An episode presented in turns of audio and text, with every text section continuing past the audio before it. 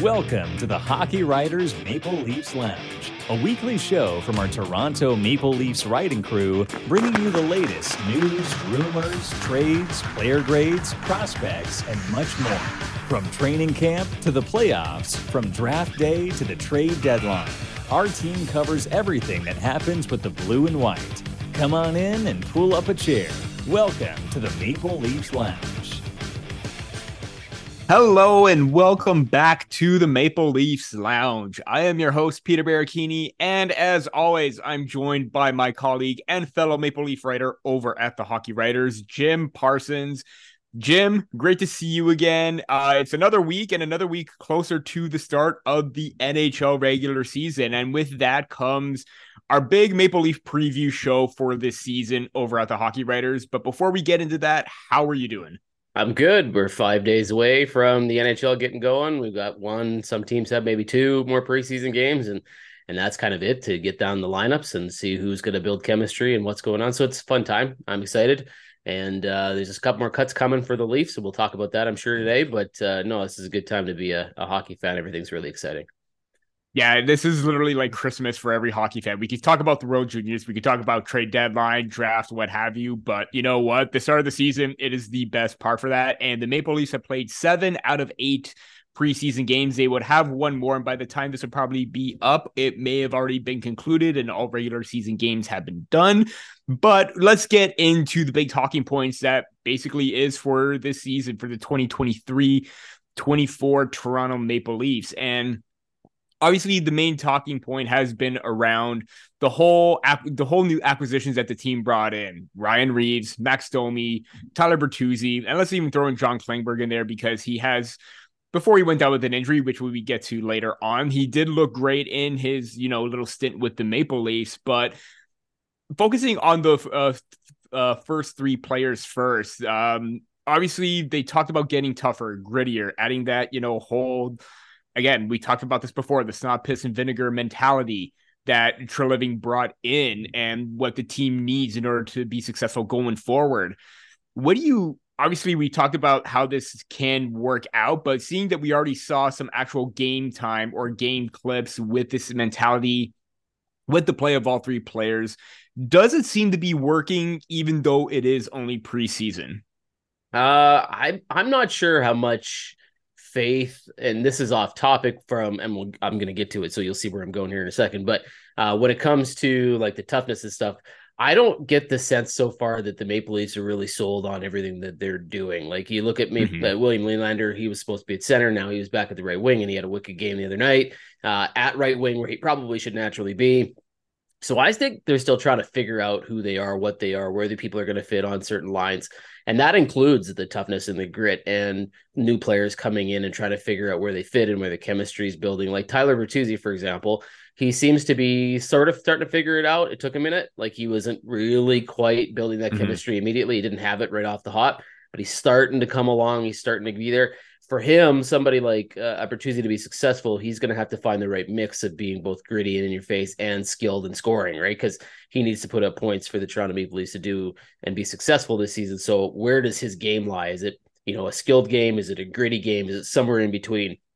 Max Domi uh, he's got a little bit of fight in him, a little dog with the bigger fight. You know what they say, right? The mm-hmm. it's not the size of the dog, but the you know whatever they do. But yeah, he he's got that. Uh, it's going to be a matter of finding out where he needs to, what line he needs to you know balance and not to cross over it, and where not to take away from his skill game, things like that. My biggest concern with the toughness on this team is on the blue line. Uh, I just don't think they have it. I don't think they have the size, the grittiness, uh, the toughness to compete in that that you know respect. So I don't know that it's going to kill them in the regular season, but come the playoff times, it's going to be an issue. So they're going to have to figure out a way to do that by committee uh, because their blue line is skilled and they've got puck movers and they're you know fast and they can score, but they're not tough. So it'll be interesting to see how that'll unfold. But it's just a matter of people finding out where they fit and what line not to cross and how much to go too tough and not tough enough. They're still skilled, right? You don't want to take mm-hmm. that out of your game. So I think that's the trick is finding the balance.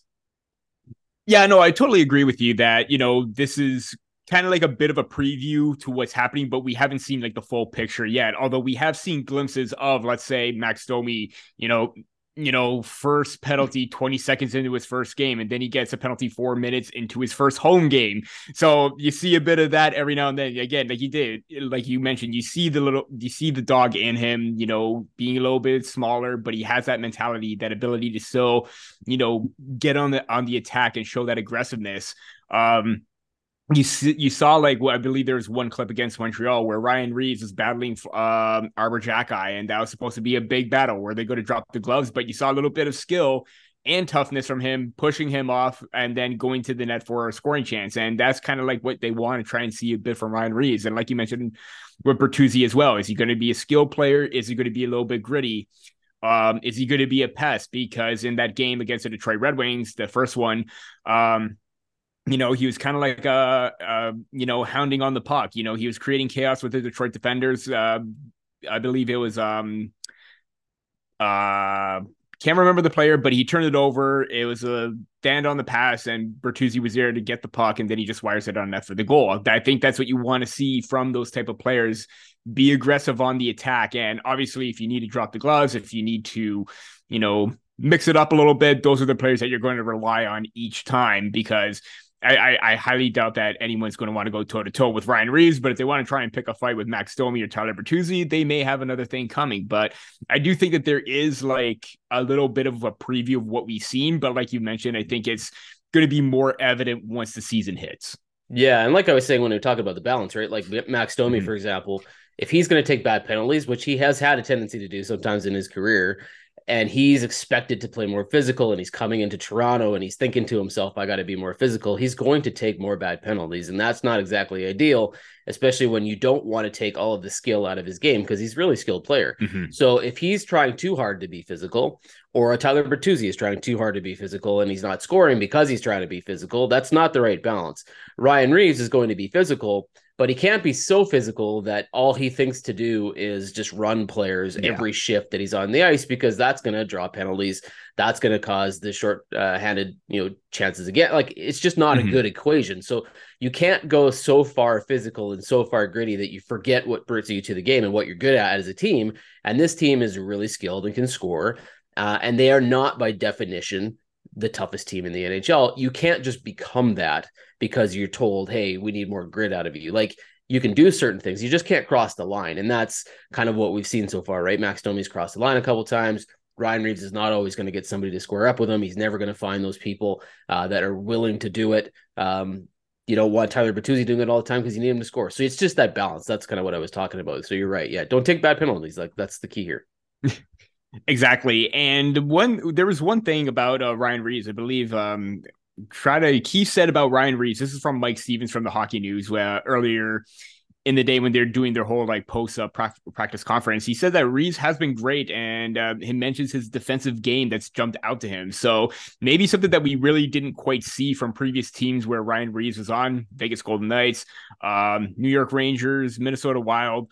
I think that maybe if he has, he can bring something else to the table rather than just being that, you know, hard nosed, drop the gloves kind of guy. And I think that's going to be really big for the Maple Leafs in that situation on the fourth line. And like you mentioned too, you don't want to be taking constantly dumb penalties every single time. But luckily for the Maple Leafs, um, I didn't have this in my notes, but this is a great, you know, segue towards the power kill and what we're seeing already with Mitch Marner and Auston Matthews, especially Matthews getting penalty kill ice time. Obviously, it's something that they wanted to try out with one of their many experiments, and Matthews has said that you know he's having a lot of fun with that. Um, obviously we talked about bad penalties last year where Matthews wasn't getting the ice time and there goes his five on five minutes, his power play minutes, uh, if they get that opportunity. But this is just another opportunity for him to do some damage in another situation because we know how lethal he is. Yeah. Well, he's going to have fun with it until it happens too often. Uh, he blocks a shot and he hurts himself. Uh, he's yeah. playing 24, 25 minutes a game because he's also killing penalties. Like it's all fun until that happens a lot. And so if all of a sudden the team is taking too many penalties and he's out on the ice because he's trying to penalty kill all the time, and then you're taking away five on five, you're taking away power play, he's not going to have so much fun anymore. Like that's not yeah. going to be like he. It's neat now because it's new. Uh, mm-hmm. When it gets old and tiring because the rest of his team keeps taking stupid penalties, uh, he's going to be like, okay, come on, like I don't want to be on the ice that much for penalty killing, right? Yeah. So um, there's like anything, there's a fine line that you just don't want to cross.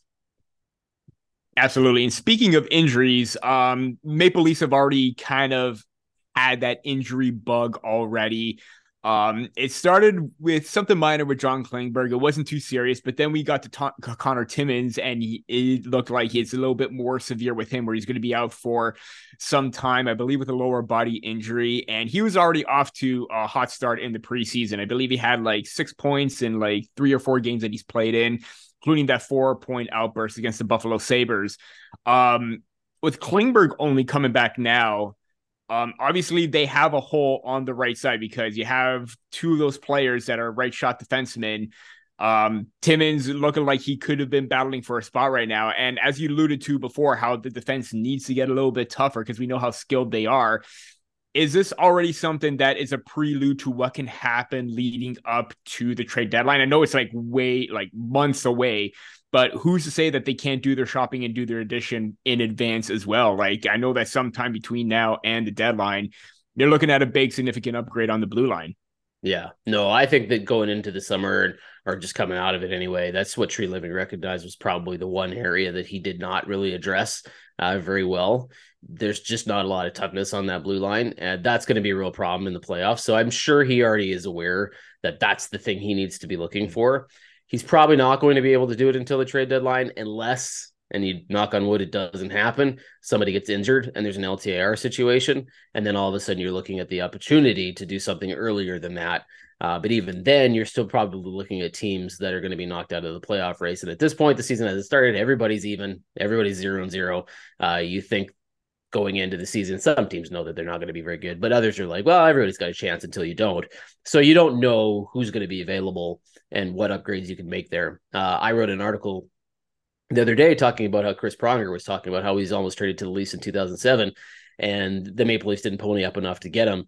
There's no Chris Pronger available this season. In fact, there's probably rarely, if ever, a Chris Pronger available by trade.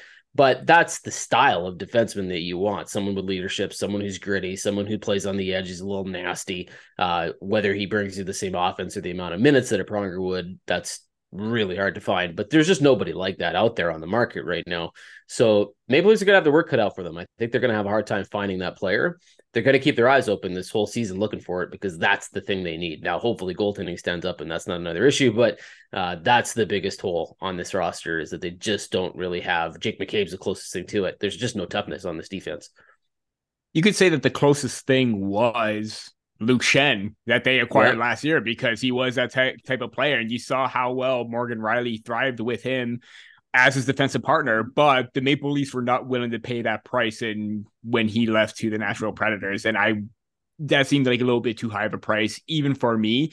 I would not want to give that much money to Luke Schenn, given how, you know, yes, he is a serviceable defenseman. Yes, he may have wanted an increase, but I think it was just fine that the money that he was making, maybe just even around a million, probably would have been a little bit better. But, you know, I could understand why the Maple Leafs were hesitant to give him that kind of contract because of what they needed to do later on. And I do agree that, you know, they have to do their due diligence. They have to do their the scouts have to come through and find targets that they could try and bring in as a result of that. And it's already probably again, it's way too early to tell right now because, like you said, everyone's starting at zeros.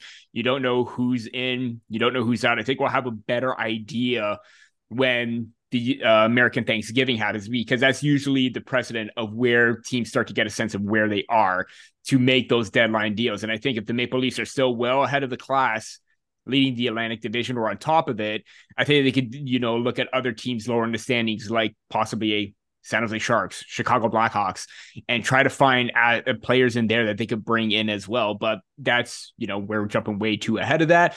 But I, that's the sense that I would get if everything starts to go well for them. They want to try and do their shopping early. I think that's going to be wise for them to do that. Yeah, I mean they're going to need the space, right? They they just yeah. there's nothing you can do unless you're willing to make a trade, and we've talked about that at nauseum. There's just no trade really to be made. Um, Nylander's the only guy, and you're not trading him unless you're getting that exact piece that you need back on your blue line. And even then, it's a maybe. So, um, yeah, you're gonna have to wait till money frees up or somebody dirt cheap becomes available. And there's, I mean, we've seen all these waiver wires. Nobody's taking anybody. So mm-hmm. it's just that shows you how tight it is. There's just no room for people. Like I would have you, you could have looked at a guy like uh, Cal Foote and said, well, maybe there's some big guy, rugged guy has a little. Nobody took him, right? Mm-hmm. So that tells you how tight things are for most of these teams. Is that there was no interest of teams to grab a guy like him for basically free. Um, that tells you how how limited funds people have. Unless you're the Tampa Bay Lightning and possibly looking for a goaltender, and that player's name is Martin Jones, I think that's probably the only situation where it's probably going to be at. But yeah, I agree. I, I agree. I think if you know, considering how the Maple Leafs are still trying to get underneath that cap, I think you're already looking at a move possibly what could be done. You know, pra- I believe it was uh, uh, the practice earlier today where I believe Sam Lafferty was one of the extras and Noah Gregor was one of the main players. So he's probably earned himself a contract. Is Calle Jarnkrok possibly going to be on the move? He like in theory, 2.1 million for a middle six player is really good, but given how the Maple Leafs need to get cap compliant, could he be a cap casualty at this point? And could you bring in a cheaper defender at that price? But again, way too early to tell. And uh, the yeah. Maple Leafs have got some things to work around, especially Brandon Pridham, but we know how well he is working the salary cap. Yeah, that's the one thing I'm not necessarily worried about. Yes, I mean we've heard about Calle Jarnkrok all summer. Potentially the mystery behind mm-hmm. why he hasn't been around. I guess he tweaked his neck or something, and that's why yeah. he hasn't been playing. But we've heard trade talk around him for the last few weeks. We don't know what's happening there. Uh, yeah, I could see a guy like Sam Lafferty being the odd man out to start the season, but Pridham's really good at this. Like this is oh, yeah. kind of the thing that he knows how to do is to find he's the individual version of the Vegas Golden Knights. The Vegas Golden Knights mm-hmm. as a team seem to find miraculous ways to stay under the cap all the time. Pridham as an individual can do it. He just yes. looks around and he goes, okay, that can go there and that can go there and then he's got it like it's and it's sometimes by a couple bucks um, but he's able to do it so i'm not really mm-hmm. worried that they won't be cap compliant for the beginning of the season they'll find a way to do that but um, yeah long term to find the room to add the piece you need that's a whole different story We've already touched up on, you know, the forwards, like main storylines there, the defense, how that's probably going to be a target at the trade deadline. Now let's get to the goaltenders. Um, obviously the big news is Ilya Samsonov. He signed that one year deal in the offseason, went to arbitration. They came to an agreement. And, you know, we, we started, he's played in three games already. Obviously, you know, maybe the, I'm not sure if the contract situation got the best of him. Maybe he was, you know, it, it, it affected him. I don't know, but we're starting to see a little bit of an up and down Ilya Samsonov, kind of like that stretch of where we saw where it was like end of December, beginning of January, Ilya Samsonov.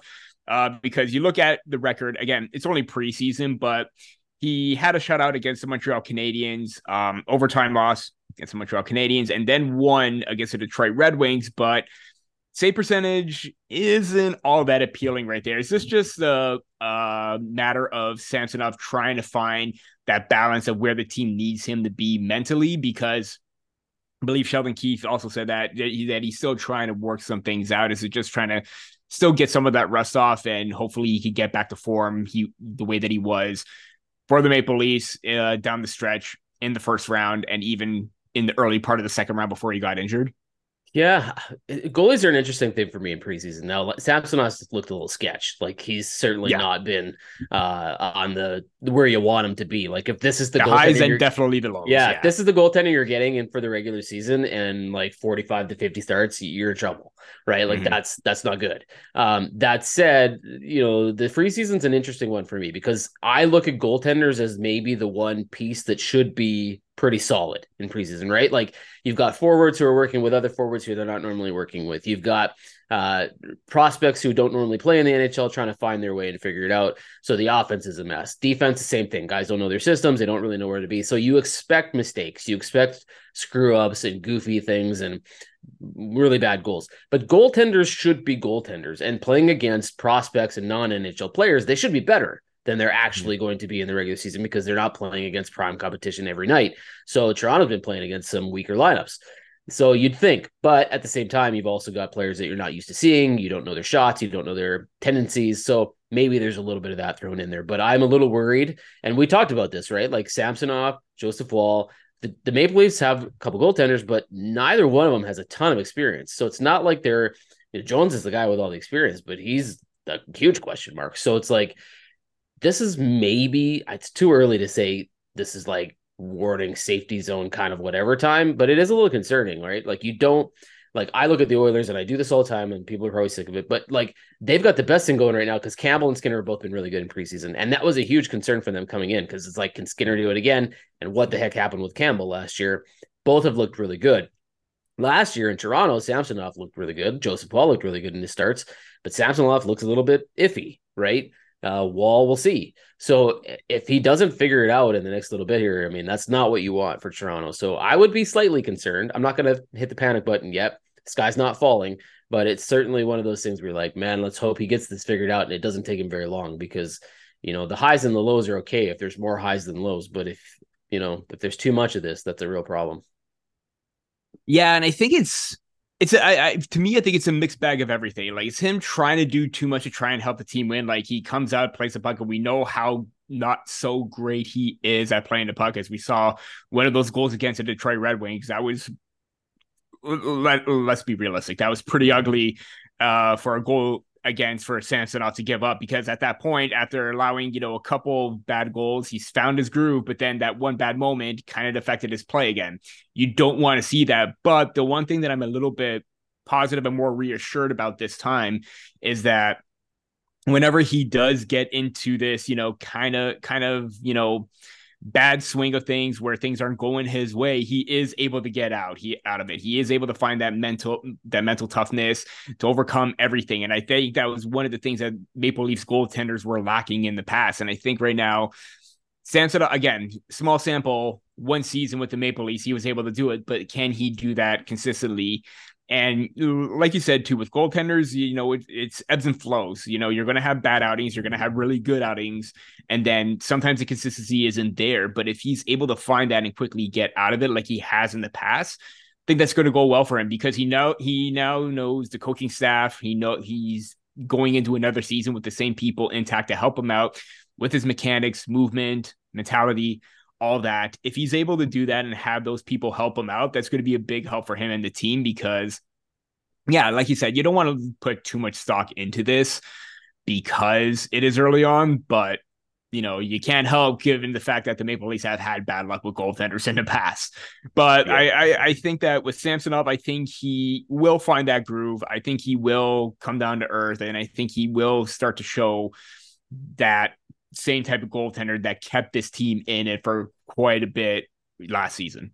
Yeah, and he's definitely going to need to have that skill to shake it off in Toronto, right? Because mm-hmm. it's only going to take two games before everybody's turning around and saying this is a massive disaster, right? So if he can't figure out how to just ignore that outside noise and focus on what he needs to do, not worry about his contract, not worry about the fact that he's a pending UFA, not worry about any of that stuff, and just play his game, that's going to be really key for him in Toronto because there's maybe a handful of markets that are as bad, if not just slightly under what people will do to him in Toronto in terms of saying and judging and criticizing and all that stuff.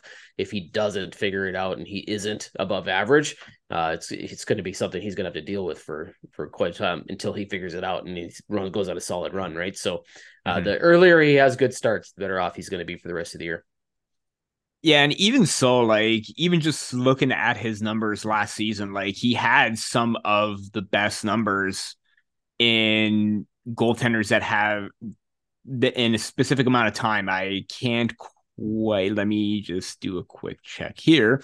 So, of goaltenders that played over a thousand minutes, uh, he had a he was top ten in five on five save percentage and he had the best high danger save percentage of not 0.901 and this is of at least a thousand minutes played in the regular season last year. So you know he can get it done. He has shown that he can keep up with the best goaltenders in the league even though he himself is just starting to come into that right. Um but yeah i i with those numbers with the way that he's played before I, it's you want you still want to try and give him that support because that's going to be huge for him going forward yeah, we know he's got the ability to do it. We've seen him, mm-hmm. right? Like you just ragging off the numbers. We we've seen him do it. So it's not like he can't do it. It's just a matter of whether or not he can wrap his head around doing it regularly. And that's the biggest question mark for him is because he's never going to play, although he played a handful of games in Washington. But like this is going to be the year that he's going to play the most games if he's healthy. So uh, he's got to do it regularly. And another big payday is on the horizon as well if he's able to play that well. And yeah, couldn't couldn't agree more with that. Before we get into the second half of our show, here's a quick word from the hockey writers. Interested in writing for the Hockey Writers? If you have experience writing about hockey, are passionate about the sport, and are looking to take your writing to the next level, the Hockey Writers could be the place for you. Here at THW, you will have the opportunity to hone your craft at one of the world's largest and most respected hockey publishers. You will have control over what you write, be able to seek out media credentials, and be supported by a large network of writers and editors. Plus, you'll get paid for doing it. If you're interested and want to know more about team openings and requirements, please visit the Write for THW page on the Hockey Writers website. A link to that page is also listed in the description. And we're back with the Maple Leafs Lounge, teeing up the second part of our show. Um, obviously, the, the big talk is, you know, at the end of last season, there was still the belief in the core four, even when Kyle Dubas left and they brought in Brad Treliving. Core four is going to be the main focal point of this team. They were able to get them over the hump of the first round woes against the Tampa Bay Lightning. John Tavares, you know, game six, game winner. Auston Matthews and Mitch Marner sort or rose to the occasion when the team needed them to. Team kind of fell flat in the second round, but all eyes are going to be on them this time around. Um, what are your expectations of this group leading this team beyond the first round and going on a deeper run this season? Oh, well, I think they're up for it. You know, I I don't know what's going to happen with Nylander. I mean, we're all guessing at this point whether or not he sticks it out. We hear that that's the plan. Uh, we don't know. He's he just talked today. I think it was yesterday. Maybe his agent came mm-hmm. out and said that they are willing to negotiate during the yes. season. So this could Big be one of those things. Yeah. So they could figure this out during the year. Like we we don't know. And if that's the case, all four people are signed you know, Marner's got a couple years before he's got to come up, but uh, I think they're up for it. I think you know they're motivated. They want to get past, um, you know, second round. They want to uh, go where they haven't gone before. They just need the pieces that are with them to kind of come along for the ride. They haven't shown that they can do it yet, uh, so we'll see if this is the you know the show me season where they're going to get it done. But I think every year they go into it mentally thinking they can. It's just a matter of you know actually doing it. So I think they're up for it. I don't I don't have any concern there. I think they're all going to have strong seasons, uh, just like they normally would. They're going to produce as long as they stay healthy. They're going to be the drivers of this team, even with guys like Bertuzzi on the roster now and Max Domi getting points. Like they're still going to be the the you know the fuel that moves this thing forward. So I think they'll have big seasons. I I think it's going to be a good year for Toronto. Uh, I've seen some people predicting they're going to win the Stanley Cup. I'm not going there. I don't think that's the deal. Uh, I thought I saw an article on the Athletic today that somebody was writing. That's this is why I'm picking them for the Cup, and somebody had them as the t- best top six in the NHL. Um, I don't see that either. I think they're right in the top five, but they're not uh, they're not Stanley Cup favorites to me, and they're certainly not the highest top six or best top six in the NHL. But they're in the conversation for both of those things, right? Like they're probably in the top five or ten for the Stanley Cup. They're probably in the top five for the top offense, and it's because of those four guys, mm-hmm. right? Like that core four is the reason that people are giving them so much benefit of the doubt, even though they've never proven it. So I think they'll have a shot. Yeah, and the big thing is obviously we know about the regular season success that they all have, you know, believe all of them hit 80 80 plus points last season. That's pretty impressive for those four players. Again, when Matthews and Marner stepped up against Tampa Bay, you saw William Nylander step up in their absence against the Florida Panthers. And again, it seems like when a group or a few players are clicking, others aren't, and then it goes up and down. You want to try and find that balance where they're dominant throughout. And you know, Nylander was kind of quiet against Tampa Bay, but he still showed a significant impact with his puck possession style, um, ability to get on the attack and cycle the play with his speed. But I think right now is I think if they're able to handle that pressure a little bit more, considering that they already won that round, yeah, everyone's going to say, okay, they went around now, they got to do more. I agree, but I think right now what you're seeing is a team that's put that behind them. Hopefully, they can overcome that. And I've said this quite a bit in written articles, in episodes like this, that if they're able to overcome those, like, you know, past failures, that should motivate them a little bit more. I think that, you know, with the pressure that comes with it, this is a team that that now has that track record of, you know, using their history to their advantage. Now, can they do that again? If that's the case, then this team is going to go far. Now, they got to worry about, you know, other teams climbing their way up in the standings, Ottawa Senators, Buffalo Sabres. You got to worry about other teams in other divisions. New York, uh, the New Jersey Devils look extremely dangerous. Carolina Hurricanes, the defending Stanley Cup champs in Vegas. Um, again, there are a lot of teams in it to win it. Dallas Stars as well. Uh, they're going to have their work cut out. But I think that when they put their mind to it and they're on their game consistently, all four, or even let's throw in the top six, this is a team that can get it done very much. And I think that if they're able to just overcome those mental obstacles, that's going to be huge for them. Yeah, I this is an interesting year for me because in the Atlantic Division, where you had Boston just destroyed everybody last year, uh, you had Florida who barely got in, but they went all the way to the Stanley Cup final. Um, Tampa Bay, I think, is going to take a major drop off. Boston, I think, could see the biggest point regression mm-hmm. that we've seen in a very long time. The teams that I think are going to be competing with the Toronto Maple Leafs this year are not the teams that were competing with them last year. Like I think yeah. you see Ottawa having a much better year. I see Buffalo having a much better year. Um, they're the I think those are the three teams that you kind of got to look out for. Yeah. Right. Like that's going to be the really interesting thing about this division is that it could be a whole new set of teams uh, that are competing with each other and not necessarily the favorites that come out of this every year, right? Like, I don't think Detroit's probably in the conversation. I think they'll be better, but I don't think they're going to be uh, that team that you probably worry about.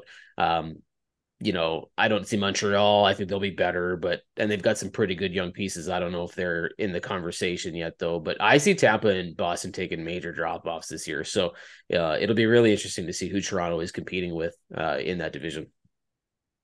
Absolutely. And let's get in before we end off the show. We're going to have like two or three little quick fire segments here. Let's just make these last three questions kind of like the quick fire of the segment. Um, obviously, with the preseason coming to a close, there have been there have been a number of standouts. I want to know who is one standout for you during this preseason. It could be a veteran, could be a rookie. Um, who do you got? Well, for two different reasons. One, I think I love Matthew Knies. I think he's going to have a really big year. I think that's going to be a huge one for them. Uh, as long as he stays healthy, I think with a number of games under belt, it's going to be really good. And Fraser Minten's really surprised me. Like I'm just mm-hmm. really kind of like, wow. Like I don't think anybody saw this coming this quickly. If the fact that he, he has a chance of making this team, if he makes this team, will be very interesting, and it might answer a couple questions when it comes to that third line center and William Nylander experiment. So that's kind of a, a one uh, for me. So uh, Knies and Minten, those are the two that I've been watching. Yeah, definitely Fraser Minten. Obviously, the Maple Leafs got a really good one when they drafted him in the second round in 2022. Has the IQ, he's getting that physicality in there, and like like Knies. And even when I wrote, I recently wrote about him in an article that just came out earlier in the day that, you know, this is a guy that's finding great chemistry with him. They both have that puck hounding mentality where they're always aggressive on the attack and, and, you know, battling for pucks. I've really love the way that he has been consistent and getting the coaching staff's attention. And this is a guy that could be in the NHL sooner than later. Um, I am going to say Max Domi in the sense that he has created good chemistry with William Nylander in the games that he has played. Um, again, still a lot of you know things to work out, penalty wise, discipline, and all that. But you can see why the Maple Leafs signed him when they did. He has that energy, he has a speed, he has that skill set, but that added mentality, I think, is one that's like becoming more prominent out of not necessarily all the signings, but I think it's being more felt offensively. And I think Bertuzzi will get to that point, but we're seeing that a little bit more with Max Domi. So he's going to be my preseason standout to this point. Also, honorable mention to Connor, Connor Timmins, but unfortunately, that injury, you know, is going to keep him out for a long time, and hopefully, he uses that more as motivation to get back into the lineup. Yeah, no, he's had a good. Uh, well, what we saw him anyway, uh, mm-hmm. had a good start. It's just unfortunate timing for him. Yeah, definitely. Next question for the rapid fire a player who will have a big impact but is going to be flying under the radar as a result of it. Well, we talked about this, and I asked for qualification on this before we, we went we on did. the air here, and I was like, "Does this count?" So I'm gonna go maybe off the board. I'm gonna say Noah Gregor, and mm-hmm. the reason it's probably off the board is because he's not even on the team technically. Like he's still on a PTO, and they haven't signed him. We don't know if he's gonna make the roster. Uh, you know, you th- said it earlier in the show. You think he's probably a, a lock. I think he's probably going to make this team. Uh, I was very surprised that nobody signed him. I was a little shocked that San Jose didn't even qualify him. Like I thought that was an interesting decision. So I think Toronto's picked up a piece that could really help them here. He's played fairly well in preseason. I don't think he's going to score you 15 or 20 goals or anything like that, but I think he's going to be uh, a pretty effective piece. He's fast. He can play in the bottom six. He could round out that fourth line really well. Uh, he's going to be a very team friendly deal. So I like him. I think he could fly under the radar. Until he kind of doesn't. Like all of a sudden, you look at him and go, oh, "Man, that was a good PTO. That was a smart signing by Toronto." Uh, and then we'll all go, "Oh yeah, we should have seen that coming." Um, but no, Noah Gregor for me, I think he's, I think he's going to make this team, and I think he's going to play a lot. Absolutely. No, that fantastic pick. And I even wrote about him uh, why this could be an underrated addition given what he could bring skill wise. Um, I am going to pick Calle Jarnkrok. And uh, for all the reasons that there's a lot of like, you know, ifs, ands, or buts with him about being moved, this is a player that had 20 goals last season in like a middle six role, moving up and down the lineup. Um, if he's able to still find that consistency in a third line role, um, obviously during the preseason in that one game against Detroit, he was paired with Knies and Minten, and they absolutely dominated. And that was his first game back. So if he's able to still have that energy, that goal scoring ability, I think we could expect another 20 goal season from him and be an underrated producer offensively for this team. Yeah, no, I'm a little concerned about whatever's been going on with him and the whole mystery around his neck and why he hasn't mm-hmm. been playing and stuff. So hopefully that's not something that lingers. Uh, if he's healthy and if he's not a trade piece or not something that the Toronto Maple Leafs look at having to move to do whatever they got to do, yeah, he could be a really effective piece for them. Absolutely. And last question Will the Maple Leafs come out on top and win the Atlantic Division? Uh, I'm gonna say yes. I think so. I think they're probably going to be competing. Uh, and this might be. I think they're going to be competing with Buffalo. I, I know that that's probably the really odd pick is to pick the Buffalo. But Sabres it's a good pick. I like the Buffalo Sabres. I like mm-hmm. what they're doing. I like their blue line. I think it's super. There's so much potential on that blue line.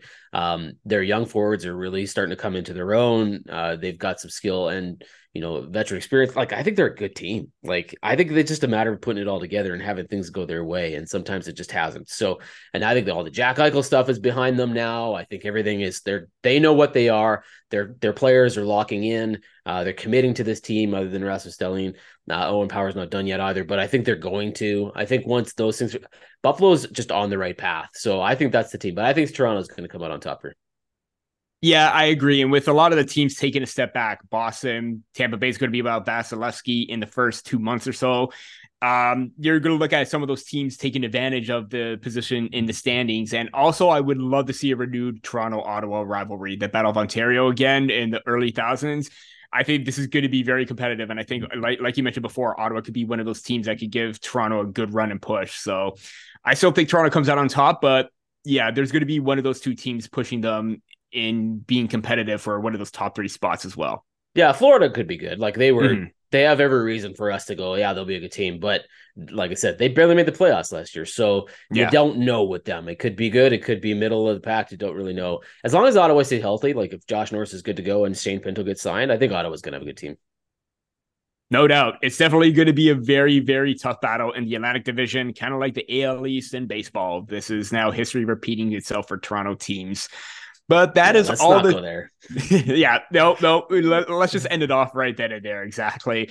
Um, that is all the time that we have for this episode of the Maple Leafs Lounge. Thank you for tuning in to the season preview episode. Be sure to check out Maple Leafs content from Jim, myself, as well as the Maple Leafs team, as well as all the other amazing writers that the, uh, the hockey writers have with all the preseason and regular season content that we are gearing up for. Be sure to check out all the teams and all the content that we have. For Jim Parsons, I'm Peter Baracchini, and we will see you next time on the Maple Leafs Lounge.